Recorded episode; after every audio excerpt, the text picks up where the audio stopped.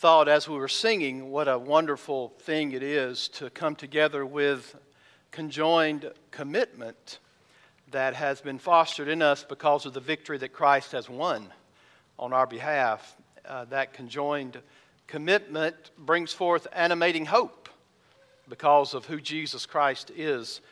I hope you understand that every scene in the book of Revelation of the victories of our God are followed by worship.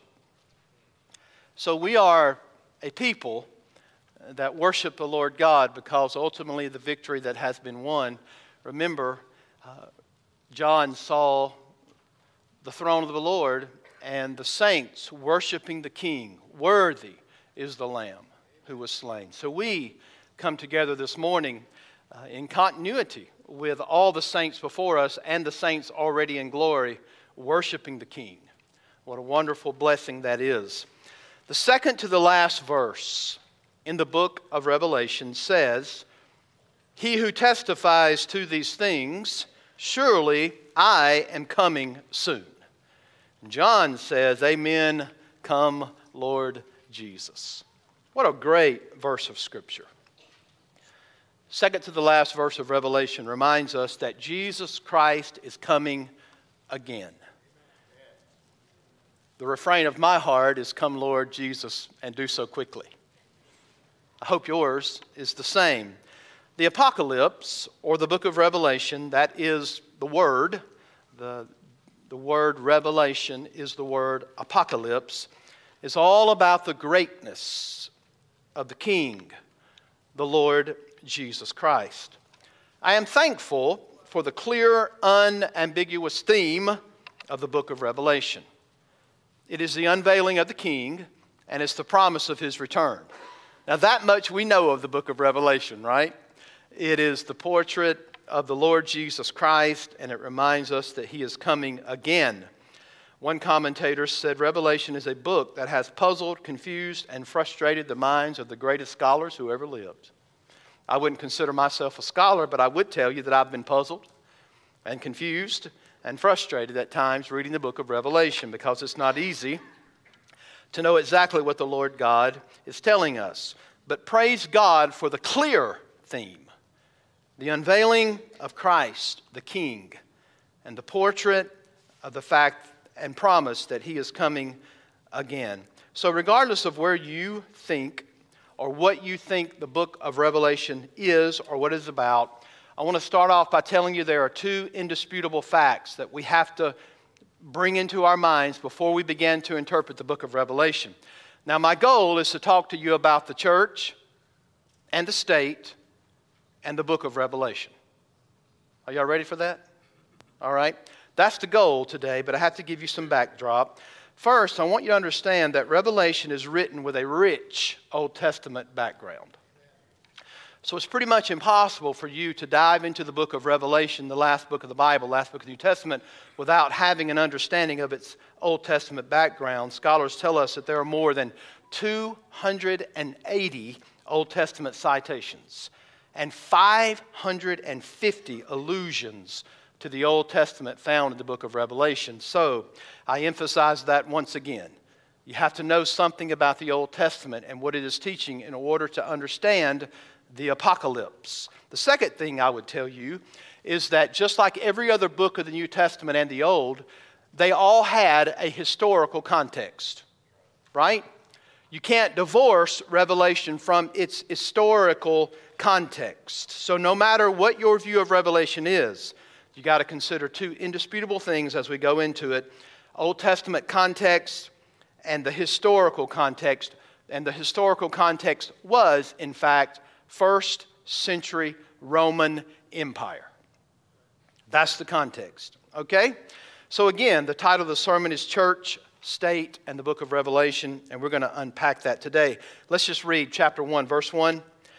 The revelation of Jesus Christ, which God gave him to show to his servants the things that must soon take place. He made it known by sending his angel to his servant John who is John the Apostle, who wrote the Gospel of John, 1st, 2nd, 3rd John, and the book of Revelation. Y'all know that? All right, you got to track with me today. Help me preach the sermon, or I'll have to start all over from the beginning, okay? And the Bible says, Who bore witness to the word of God and to the testimony of Jesus Christ, even to all that he saw. Blessed is the one who reads aloud the words of this prophecy. That's what we're doing. And blessed are those who hear, who keep what is written in it, for the time is near. Let's stop there. So let's ask the question first what is the book of Revelation? And I've put that in an applicational division for you. I want you to embrace the marvelous message of the book of Revelation. And let's talk about that. What is the book of Revelation? Embracing that message for us today, folks. I'm telling you, you need to hear this today. Maybe more than ever in the history of the U.S., you certainly, or the national scene, you need to hear what Revelation says. Why? Because blessed is the one who reads it aloud. Blessed is the one who actually hears what it is and keeps what is written in it. That's a promise uh, that there's a blessing from the Lord, and so we need to hear this. The first thing I would like to say about embracing it is understand first that it is apocalyptic literature. It is something that is given to us by symbol and sign. That's what the word apocalypse means. Look, folks, the revelation of Jesus Christ in the Greek would read with an article, the apocalypse. That's the word. So we, we know this, and the word means an unveiling. And what is it the unveiling of? Well, the person and work of the Lord Jesus Christ. So notice this. My scripture text says, which God gave him to show to his servants. Some of you may have to make known to his servant. Some of you may have the word communicated. So this is important. The best translation is to signify or signed. Now that's important. Why?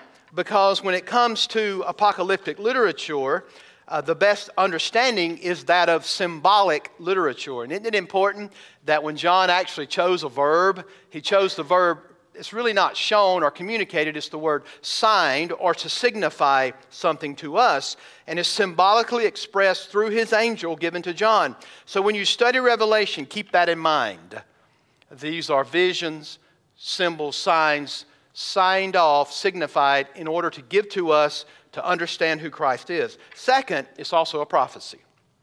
Did you notice the word of God? Blessed is the one who reads aloud the words of this prophecy. So it is both apocalyptic, but it is also a prophecy. Uh, Richard Bauckham, in his book, The Theology of Revelation, says this it is, a prophet, it is prophetic in the way it addresses a concrete situation, that of Christians in the Roman province of Asia toward the end of the first century. It brings to the readers a prophetic word from God, enabling them to discern the divine purposes in their situation and respond to their situation in a way that is appropriate to God's purpose. Is that any different than the condition we're in today? You understand that revelation is for every generation that has ever lived. Do we have some situations that Christians are not comfortable with today? Is there, when we look out on the horizon of the world, would, would we say that there is a concrete situation that we are in fact dealing with today? We are. So, when the Word of God uses a term like prophetic, it's not only to say to you that, that the writer is going to foretell what's going to happen in the future, but it's most important to remind you that you need wisdom in how to navigate today. You need wisdom how to make right decisions, how to have insight and wisdom in the present. So when you read something that the Bible says is prophetic, don't all of a sudden jump to, well, foretelling the future or to foretell. No, God is giving you this so you will know how to live today. He's telling you this so that you will have wisdom and insight. So, what do we know so far? Well, the book of Revelation is apocalyptic. Let's say it this way it is an apocalyptic prophecy. And the point of the vision is to help the reader or listener, right? You, you either read this or you hear it aloud. That's what the text says. And God is doing this so you understand what's going on behind the scenes. Not everything in Washington that you see is the way it appears to be. There's something else going on behind the scenes. And that's exactly what God wants his readers and his listeners to hear. So, this is nothing less than the purpose of God, who is the true king. So, this apocalyptic prophetic writing is given to first century Christians, don't forget that, to see the scene, singularly, behind the scenes. This is why it's giving to us. So, what do they see? Well, they see a Roman Empire and an emperor that is hostile toward Christianity. I hope you're not asleep with your head in the sands. But it's not going to get better for the church on this earth. It's not. It's going to get worse. There's no telling what we will look like in 10 years. I can tell you that now. So, they see a Roman Empire that seems indomitable. But this is not all there is to see. Third, Revelation is an epistle not just apocalyptic literature, not just prophetic, but it is an epistle. Look at verse 4. John to the seven churches that are in Asia. Doesn't this sound just like a normal epistolary introduction that Paul might give or, or, or, James might give or Peter might give? It sounds like it's just the giving of a letter, right? That's going to be received. As a matter of fact, how do we know that this is a letter? Because there's going to be seven letters to how many churches? Seven. All right. Well, I gave you the right? So we have these seven letters to Asia Minor churches. And the letter of Revelation is designed to be circular so that all seven churches get a copy of it so that they know exactly how they're supposed to live in their current situation, which is first century Roman Empire culture. So, the entire prophecy would have been set as an epistle to seven churches and beyond. So, the Lord God, through the Apostle John, wants the church to understand certain things. He wants them to realize that there is a cosmic battle going on. He wants them to understand that He has a divine purpose behind what you see. He wants the church to understand the goal of all of history. Our God is not just working behind the scenes, He's not just the reality behind the scenes. He has an ultimate goal and He is moving this world toward that goal. We're not dealing with some kind of abstract omnipotence and say, well, he's all powerful. We're not dealing with some abstract uh, omniscience that he knows everything and he's just sitting back and letting the world go. No, our God is working this world out according to his goal and his plan. So don't fret and don't fear. This is what we need to hear. So, Revelation is not just pulling back the curtain to see what reality really is, it's seeing that there is an eschatological reality. Don't be afraid of that. Eschatos means end times, ology means study of. I can't say it any other way other than to tell you end time events, but it is eschatology. So, Revelation is concerned with the eschatological end. How does the eschaton end? And so, this terminology is important for us to see. It is designed to comfort the faithful. We need to be comforted today in the U.S. It's designed to comfort those who are faithful, but it's also a reminder to those who might want to compromise that you better not do it. So it's to strengthen the faithful, but it's also a challenge to those who are tempted in the church to compromise. We all know the letters written to the seven churches are written to some that are faithful and some that are not. Just for example, what was wrong with Ephesus? You better not forget your first love. Don't move away from Christ the King. What about Smyrna?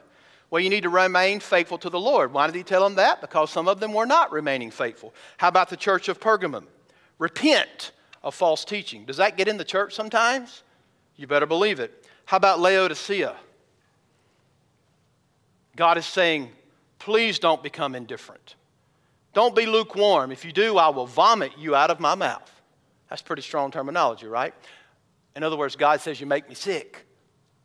So there's a reminder to those who are faithful to remain faithful. And then to those who are tempted to compromise, God says, Do not compromise. Look, folks, we will always face these issues as a church.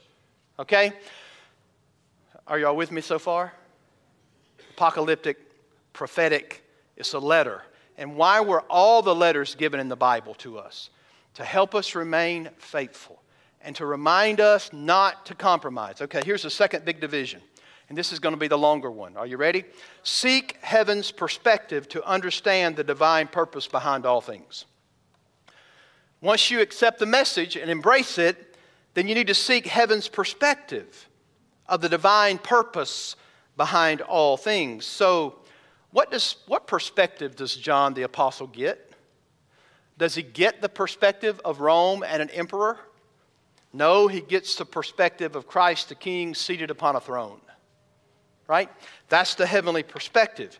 He gets, he gets way more than the way things seem to appear on the earth where he is living when the church is being persecuted like never before in the history of the world at this point. So if you think that things are the way they appear to be, then you don't understand the eternal and the temporal, folks. And part of the preacher's job is to get your head out of the temporal and get your mind focused on the eternal. Set your affections on things above. If you don't understand the divine purpose behind all things, then you're, you're going to miss it. And some of you are saying, Come on, preacher. Reality is what we see happening in Washington, D.C. But I want to remind you that many of us prefer to believe that there's a God who reigns in heaven. And his divine purpose is being worked out, even in all the ridiculousness of Washington. God Almighty is working. What does John see? Well, he sees the person of the Lord Jesus Christ. He hears about his character. Now, I believe in an early date of the writing of the book of Revelation. So let's just throw out a date of between 60 and 70 AD. I believe the temple was still in operation and had not been destroyed before the writing of Revelation. There are many others who believe in a later date of the writing of Revelation, which would have put it somewhere around 95 AD. This is not a hill worth dying over. But I say that to remind you that you had one of two rulers as emperor based upon the date. If it was written in early, 60 to 70, who's the ruler? Nero. If it's written around 95, who's the ruler? Domitian. Okay? That's important for us to think about. Now, the fact of the matter is, if you were asked the question, who do you want to rule, Nero or Domitian, what would you say? Neither. So we would have had never Domitian people and never Nero people. There's no question about it when you were trying to decide which one's going to rule. How much power did the emperor of the Roman Empire have? All power.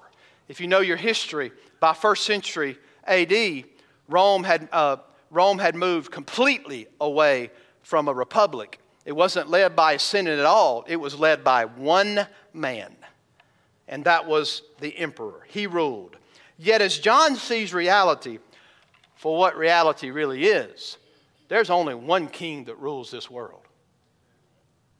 Did y'all see that in the text?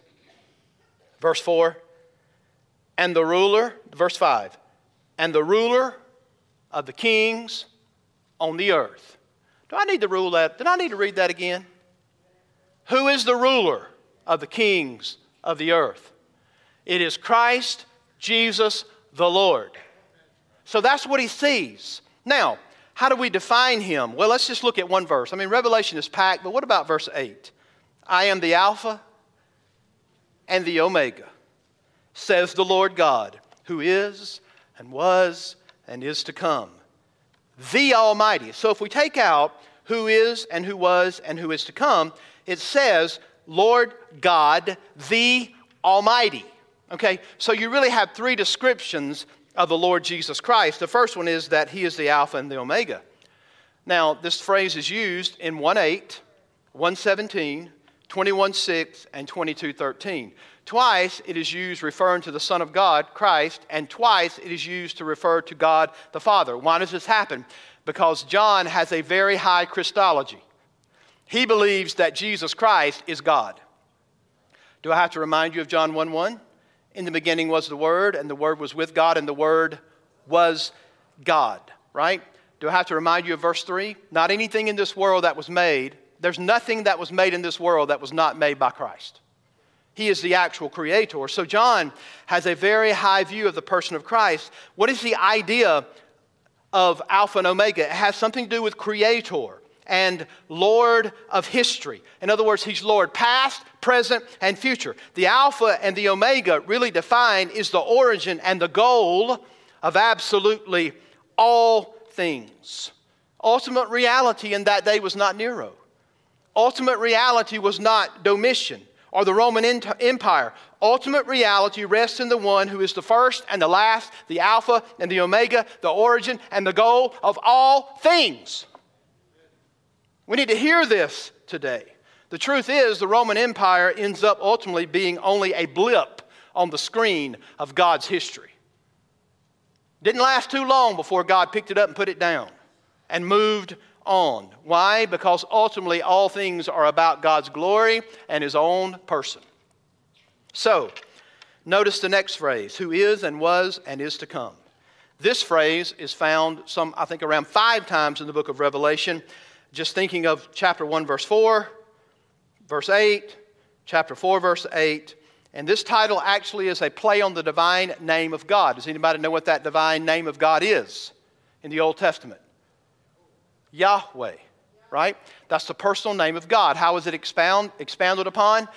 I am that I am. And then in God, John's gospel, you have how many I am statements? Who is Jesus Christ claiming to be? Before Abraham was, I am. So we see this connection of bringing over the name of Yahweh to the New Testament and I am that I am. So it is a Greek way of expressing the Hebrew reality that He is the one who is and was and is to come. So in the book of Revelation, it is important because of God's covenant name. But it's also important because it is profoundly in time related. So I, I, I skipped saying eschatology one more time. But it is in time related. If he's the one who was and is and is to come, don't y'all think he's got the future in his hands? Right? So it's in time related. It is a title that focuses on God's ultimate goal in history. So he is the one who has always been, he is the one who is present with us right now, and he is the one who is coming again. But let me show you a little wrinkle. Chapter 11, verse 15. chapter 11, verse 15 Then the seventh angel blew his trumpet, and there were loud voices in heaven saying, The kingdom of the world has become the kingdom of our Lord and of his Christ, and he shall reign forever and ever. Folks, you know that's the goal of history. Hallelujah! Hallelujah. That's where we're moving. The kingdom of this world has become the kingdom of our Lord and of his Christ, and he shall reign forever and ever. But look at this. And the 24 elders who sit on their thrones before God fell on their faces and worshiped God, saying, We give thanks to you, Lord God Almighty, who is and who was. Drop down to chapter 16, verse 5. And I heard the angel in charge of the waters saying, Just are, just are you, O holy God, who is and who was. Folks, last time I read that, there's something missing in both of those. Who was and is. The is to come is missing. You know why? Because in the book of Revelation, just like today, folks, he's already come. Y'all do realize that the Son of God came down at Bethlehem. Are y'all awake? Jesus Christ is not waiting to reign, folks. He reigns today. He's the Lord God, the King. I mean, this thing of thinking that we're just sitting around waiting one day for Christ to reign, get that out of your mind. He has all authority today. Don't think for a moment just because you see these things out there in the world going on that God is not in control, folks. Revelation is designed for you to see the real scene behind the scenes of this world. We need to keep our mind focused upon that. So I would say that from John's perspective, he leaves it out because the one has already come. But don't make the mistake to think that he's not the one who is to come again. Why? Because he is coming again. It clearly teaches this Behold, he is coming with the clouds, and every eye will see him. Even those who pierced him, and all the tribes of the earth will wail on account of him. Even so, amen. He is coming again. Okay, let me move forward. Next expression Lord God the Almighty. Use 1 8, 4 8, 11 17, 5 3, 16 7, 19:6 and 21:22. It combines the Hebrew word Adonai, Adonai, Elohim, and Lord of hosts. But when it was brought over to the Greek, it was translated Panto, Pontus Praetor. Huh. God the King, the Almighty. You know, Krator means power or might, and Panto means is everything. So he's the Lord God, the all powerful one. Our God, folks, has unrivaled sovereignty. Now, that doesn't mean that he's just the abstract principle behind the scenes. It means he is working all things, Ephesians 1 7, according to his purpose. He is actively working. That's what, that, what, that is what unrivaled sovereignty means. Does anybody know the two main words that the Caesars wanted to be called when they became the emperor? One is you must say Caesar is Kurios, Lord. But you know what the other one is? Pontus Praetor. Wanting to take the place and wanting to be unrivaled in their sovereignty. But I want to remind you that whether it was Nero or Domitian, neither one of them is Kurios and neither one of them is the Almighty. It is our God. So, one final description, and this one's really important, and that is the throne of God. In the book of Revelation, this is vitally important. So, this is the one central symbol of the entire book. It is used 34 times in the book of Revelation. Where would the citizens of Rome believe that the throne was during that time? In Rome. However, there is a throne, folks, that is not in Rome nor in Washington. It is in heaven. Turn with me to chapter 4 quickly. You're going to have to listen fast for me to get all this in. Chapter 4 After this I looked, and behold, a door standing open in heaven, and the first voice which I heard speaking to me like a trumpet Come up here, and I will show you what must take place after this. And at once I was in the Spirit, and behold, a throne stood in heaven. What language! With one, look, not multiple, with one seated on the throne. Last time I checked, that's not Nero, not Domitian, not Joe Biden. Not even Donald Trump. There's only one on the throne. And this is ultimate reality. It is ultimate. So, this chapter will begin to proceed. And the entire chapter of chapter 4 is about worship to the enthroned God. Folks, don't you understand when you come in here on Sunday morning? I don't care what's going on in your life and how bad you feel, if you're fair to middling or you're good or you're bad, don't you realize that you're worshiping the King who is on his throne right now? And so here it is. When you get to verses 9 and 10, look how awesome this is. And whenever the living creatures give glory and honor and thanks to him who is seated on the throne, who lives forever and ever, the 24 elders fall down before him who is seated on the throne, and they worship him who lives forever and ever. And they cast their crowns before the throne, saying, Worthy are you, O Lord our God, to receive glory and honor and power, for you created all things. And by your will they existed and were created. Unrivaled sovereignty. So in chapter 4, God's sovereignty is seen as it already is fully acknowledged in heaven. But, folks, don't y'all realize that what is fully acknowledged in heaven is going to be fully acknowledged on earth one day? The reality is the way it is in heaven. But one of these days, thy kingdom come, thy will be done on earth, as it already is in heaven. All of heaven knows who the king is. And one of these days on earth, everybody's going to know who the king is. So it's coming in the future. So in the end, this will also prevail upon the earth. But today, the powers of evil challenge God's rule, don't they? Uh, it's, it's absolutely true. What is true in heaven, though, will become true on earth. So John is taken up to heaven. He sees God on the throne, he sees ultimate reality. In the midst of all of these earthly appearances, he sees God's glory, his rule, Think again with me about these titles God rules everything. Even when Rome is unleashing all of the persecution upon the early church, and you can read all the chronicles of this, God was still in control.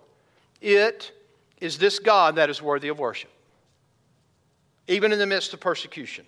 Incidentally, as you go through the book of Revelation, what do you realize? Again, at the stage of every one of God's victory, it ends up immediately responding with worship.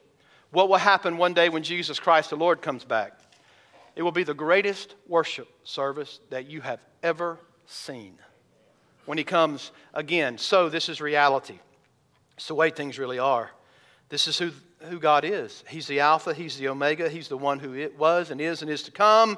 He's the Lord God, the Almighty. Now, what you see that looks like government today actually has an ultimate reality behind it. That's good news for me. And it should be good news for you. Let's finish this sermon by asking this question well, we understand that God reigns in heaven. We see the government today. We know that ultimate reality is behind what we see going on today. But does that mean in the present time we're not going to have some pain and some suffering? You don't like hearing this in America because you've probably never had to suffer for the cause of Christ. But there's not an exception clause for the U.S. There's not an exception clause. You do understand that the Bible says that not only were you granted belief by God to believe the gospel, Philippians 1:29, but you were also granted suffering as a gift from God. As a matter of fact, the word granted is on, which comes from charis, which is a derivative of grace. So here's grace to you. God allowed you to believe, and He also is going to cause you to suffer. That's what the scripture says. So why do we think in the U.S that there's an exception clause and everybody else in the known world is going to suffer for the gospel, but we're not. Well, wake up. We're here. We're here in the U.S., and the fact of the matter is, there's going to be persecution. Revelation 13. I got five minutes to preach Revelation 13. That is, if I'm going to get you out of here at 11:30. How hungry are y'all this morning? No, I'm going to go fast. Here we are. Who's the, who's the ruling power? Rome. I know there's going to be all kinds of questions about the details when I read this. Don't ask me because I don't know. All right? But in verse in chapter 12 you're introduced to a dragon and who is he? Well, he goes after the male child who is who? Christ the Lord, and then we know down in verse 2 of chapter 13 that the dragon gave his power to the first beast. And the dragon is no doubt Satan. Okay?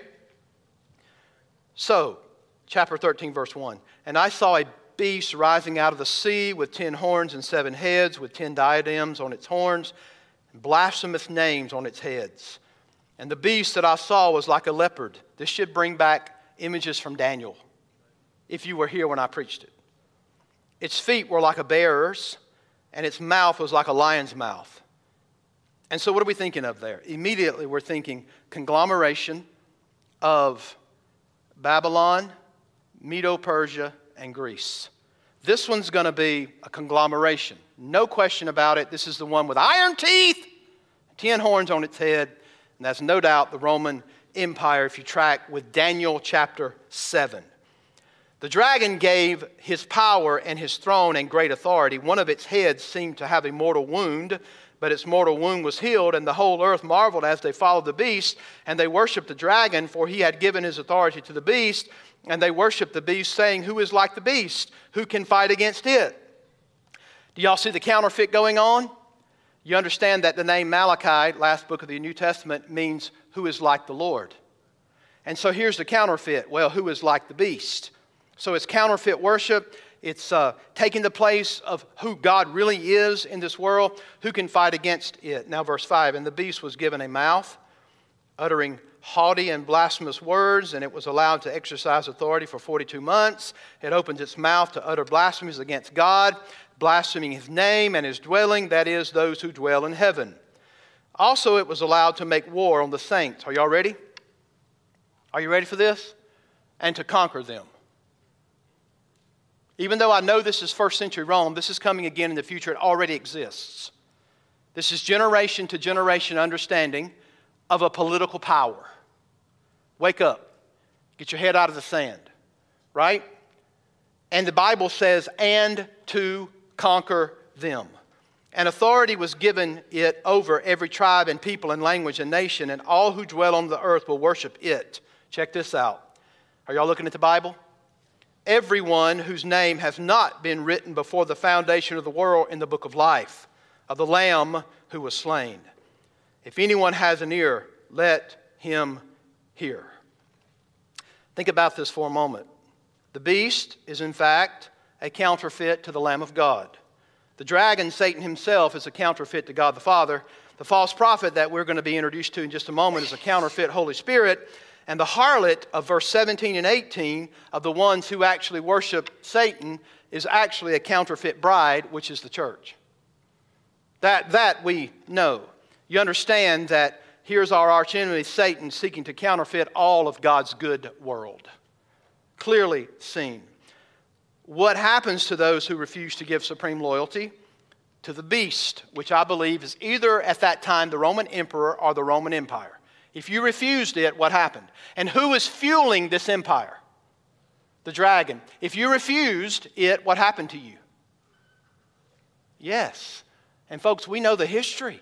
They were martyred for the faith. Revelation 12 11. How will you overcome? By the blood of the Lamb by the word of your testimony and loving not your life even to the end. And we see it worked out here.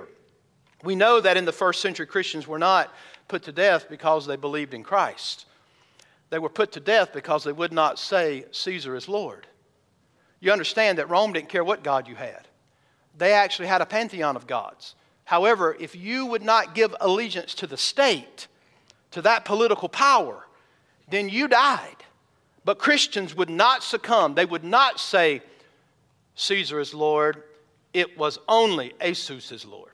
Jesus Christ is Lord and Him alone. So, one thing they did command was that loyalty to the state. Christians were commanded to give allegiance to Caesar. Revelation is the word of exhortation for believers to remain steadfast even unto death. And note this, folks. Does this sound like Ephesians 1 4? that God chose you in Him before the foundation of the world? Don't you know? Do you see who takes the mark? Do you see the ones that take allegiance to worship Satan? Who is it? Those whose names were not written in the Lamb's Book of Life. Those names that were written in the Lamb's Book of Life before the world ever existed. So it is my theological position that God the Father gifted the Son, the Lamb who was slain prior to the foundation of the world. God the Father gifted the elect to the Son. There's no other way to translate that text. Who didn't take the mark? The ones whose names were written in the Lamb's book of life before the foundation of the world. Now, that speaks something about your position in Christ. Seven times in the New Testament, believers are identified as those whose names are written in the Lamb's book of life. Revelation 3 5, 17 8, 20 12 and 15, 21 27, and Philippians 4 3.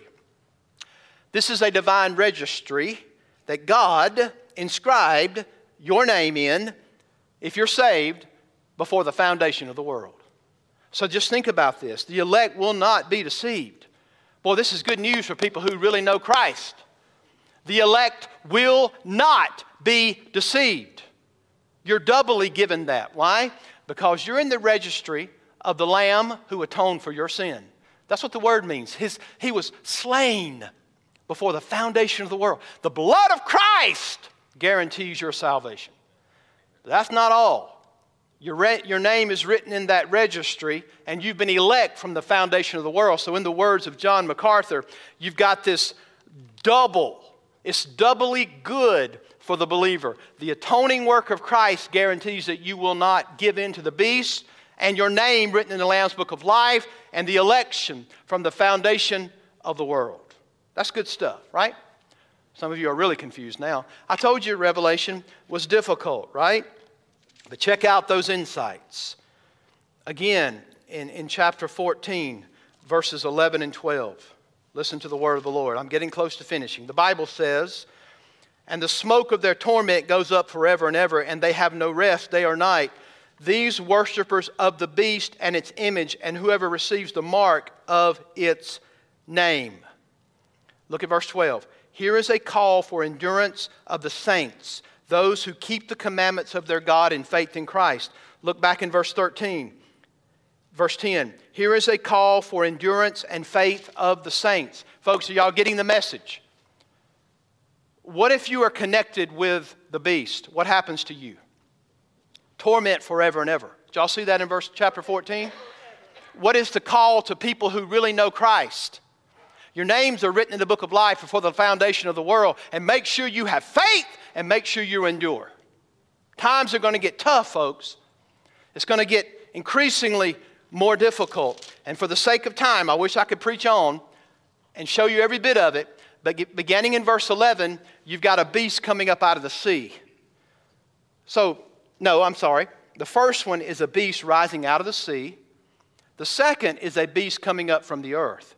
So, if beast number one is either the emperor or Rome, beast number two has to be a propagandist of worship to beast number one. And is this a person? Is it an antichrist?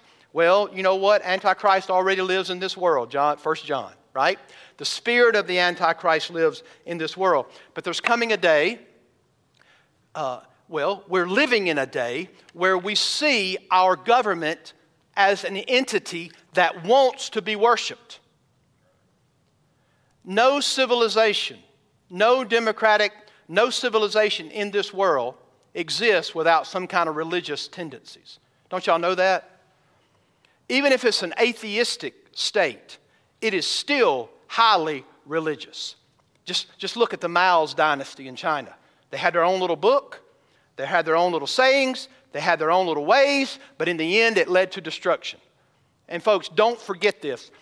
There's no possible way for elected uh, leaders, people who are humans, and mankind not to have some kind of infusement into it of demonic activity. Do you understand Daniel, right? When there was a territorial spirit uh, in some sense, and, and the angel says, I've been wrestling against the prince of Persia, and that wasn't a man, it was a demonic spirit. Okay, so I'm trying to get you to understand something. The government wants you to believe it's your Savior. And that's exactly what's going on in verse 13. He's calling worship. It performs great signs, even making fire come down from heaven and earth in front of the people. And there are so many gullible people in this. Do you ever just get amazed at how gullible people are? I, I, maybe we shouldn't be thinking like that today because, but folks, people are so gullible. And look, all of this is counterfeit to the true king. When you see all these things, uh, it was allowed to give breath to the image of the beast so that the image of the beast might even speak and might cause those who would not worship the image of the beast to be slain. So here's the propaganda. So if the first is the world power, the second beast is going to be the world cult. We're in it today. So many people in this world view the government as a savior. And it's always about deification of the person, not the people in the U.S., but deification of the person who's actually ruling the day. I don't care if you're Republican, I don't care if you're Democratic. You better not put your faith in any world government. You better put your faith in the King, the very one who is behind the scenes, moving everything in this world to its conclusion. So here's the deal our God is working out his counsel and his sovereign will over the Hitlers, over the Stalins, over the Maos, over the Clintons, over the Bushes, over the Obamas, and even the Bidens.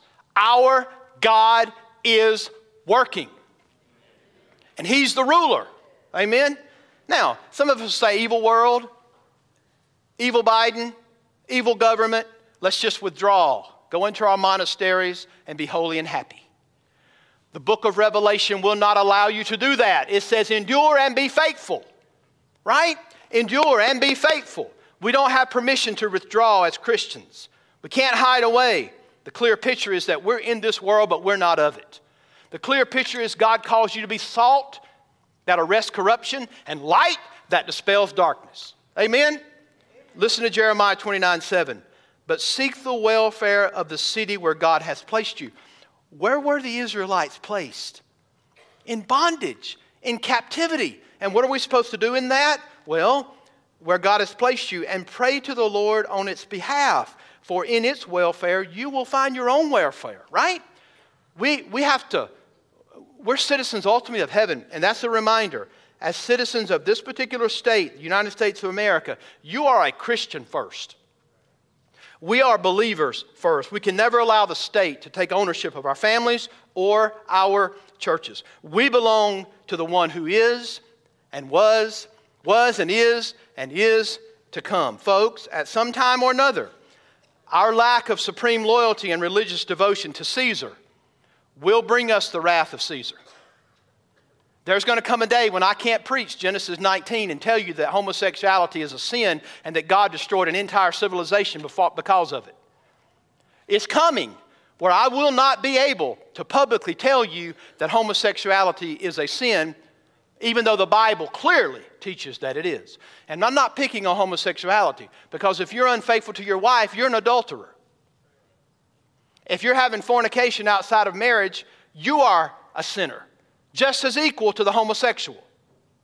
Y'all looking at me kind of strange. Don't you know that all sin, sexual sin against God, is sin?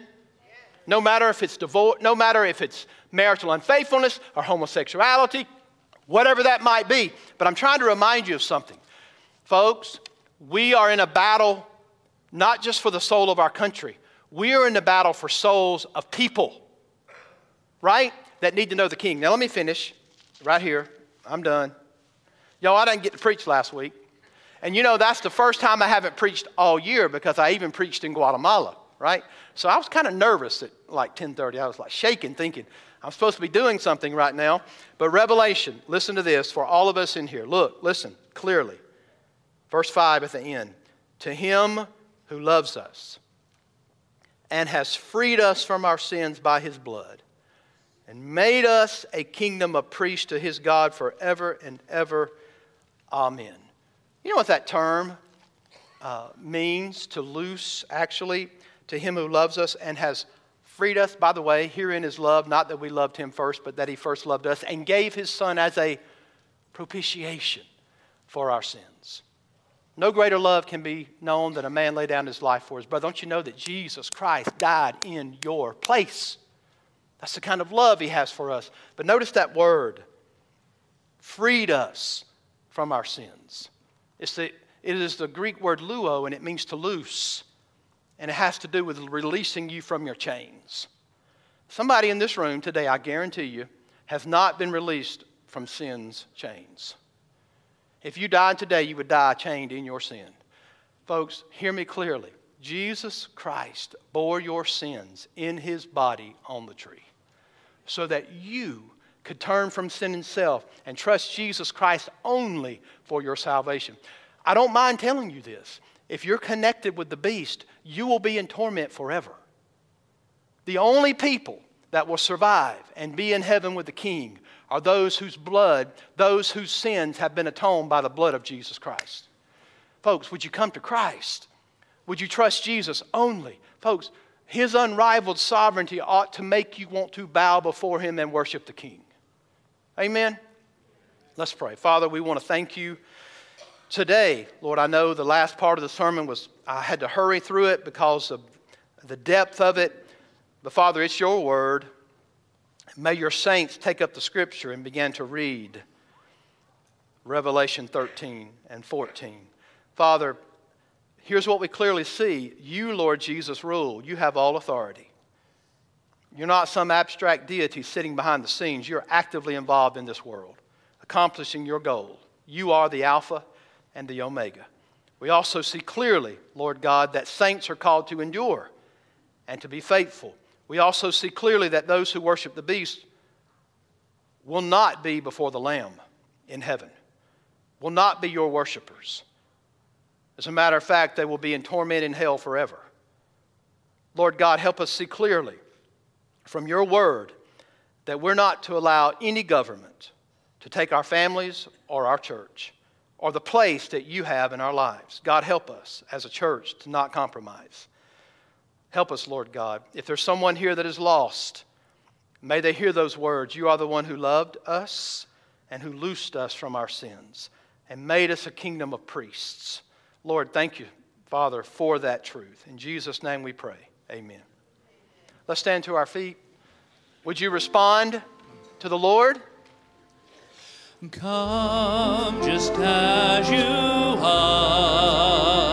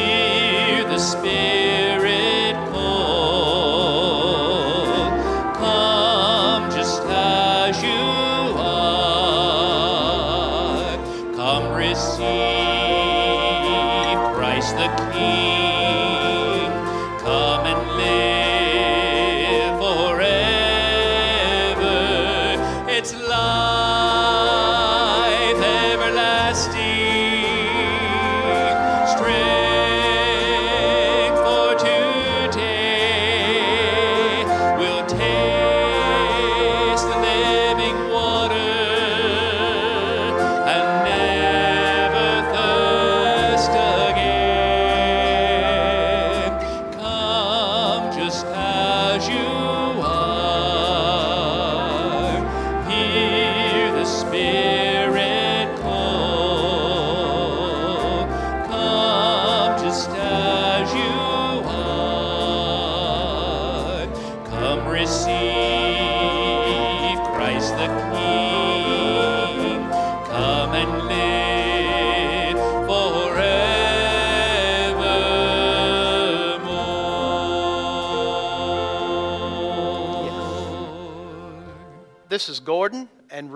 Ann Davis. And what did you just say to me right before I said that? Who's your daughter? Dawn. That's Major. right, Don Major. Don Major. They're from Illinois. They've been here about six weeks, and they want to join this church. To God be the glory. Amen. All right. Gordon and Ruth Ann Davis, they both know Jesus as their Lord, and they didn't mince any words about that. They follow in believers' baptism, and they want to unite with this church family. To God be the glory. Amen. All right, BJ and Brenda Chapman, come on up here. Come on down. All right. Uh, I want you to pray for Mr. BJ. He's dealing with a little Bell's palsy. And, uh, you know, he's a preacher. He uh, just retired from pastoring. How many years in all? 40. 40. Well, that's about as old as I am, but close within 10 years. Yeah. Oh, no, I'll be 51 this week on Wednesday. I've stretched that a little bit. Still, praise God. Uh, I, when I was praying, thinking about how blessed I am for God to send men of God like this into our church family. So pray he gets well so he can help the teaching ministry of our church. Amen. So BJ and Brenda Chapman, they've been coming for some time and they both know the Lord as Savior. They follow in believers' baptism. And they're also coming from a sister Southern Baptist church in Springfield. And the Smiths are coming from a sister Southern Baptist church in Illinois. Davis's, sorry, Davis's, yes. All right? God's good, isn't He? Amen. Oh, amen. We'll, we'll have y'all walk back there toward Don and Chris and put you out in the hallway and let people greet y'all. All right? Okay. Well, the Lord is good. There is uh, no service, of course, planned this afternoon. We've been asked about the fall. And Lord willing, we're going to kick up some, uh, maybe not every Sunday night, but we're going to kick up some Sunday night services in the fall. I hope you enjoy your family today. Uh, just blessed. Uh, uh, it's hard for me to talk. Uh, that's a good man. That's my brother, Jeff. Uh, he's a deacon at his church, and he loves the Lord. And that's wife Cindy, and that's my nephew Matthew. Yesterday, Matthew had a bug fly after him on the golf course, and that luscious mane that he has, he looked like a pony running around with that. And I, it was the prettiest thing I'd ever seen. Just And I made him run around the house, you know, with that hair flying around. His wife's name is Hallie, and they live in the Atlanta area, which means they need a lot of prayers, right? But he loves the Lord. Great family. Jeff, would you voice a closing prayer?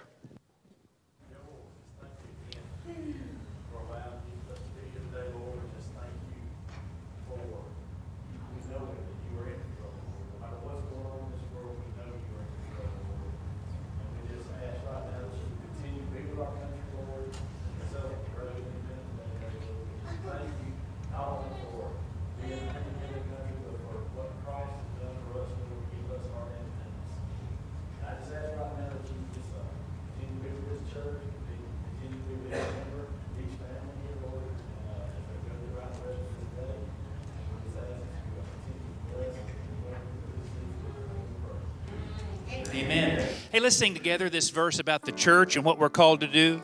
And the church of Christ was born, then the Spirit lit the flame. Now, this gospel truth of old shall not kneel, shall not faint. By his blood and in his name, in his freedom I am free. For the blood of Jesus Christ, who has resurrected me.